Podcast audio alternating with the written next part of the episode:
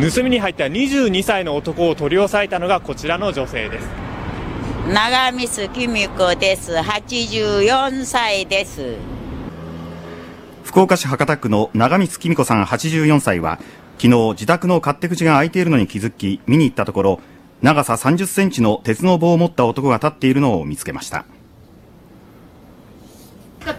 泥棒言うたわけだこの泥棒人の前になし靴履いたまま上がったから泥棒言うたら。それでそこ行ってこうカーッとすから。それでそこ行ってこうカーッと捕まえねん。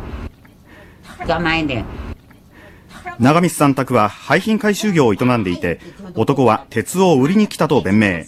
しかし土足だったことから長光さんは泥棒だろうと一括しました。